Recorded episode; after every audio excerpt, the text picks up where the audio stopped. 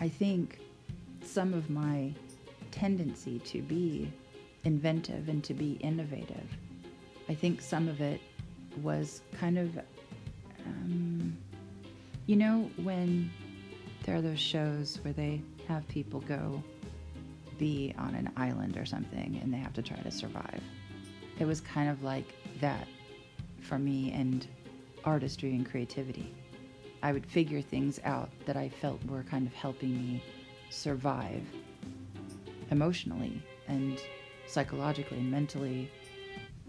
And I think I think creativity and artistry kind of helped save me back then and, and I think I think that trend is continuing.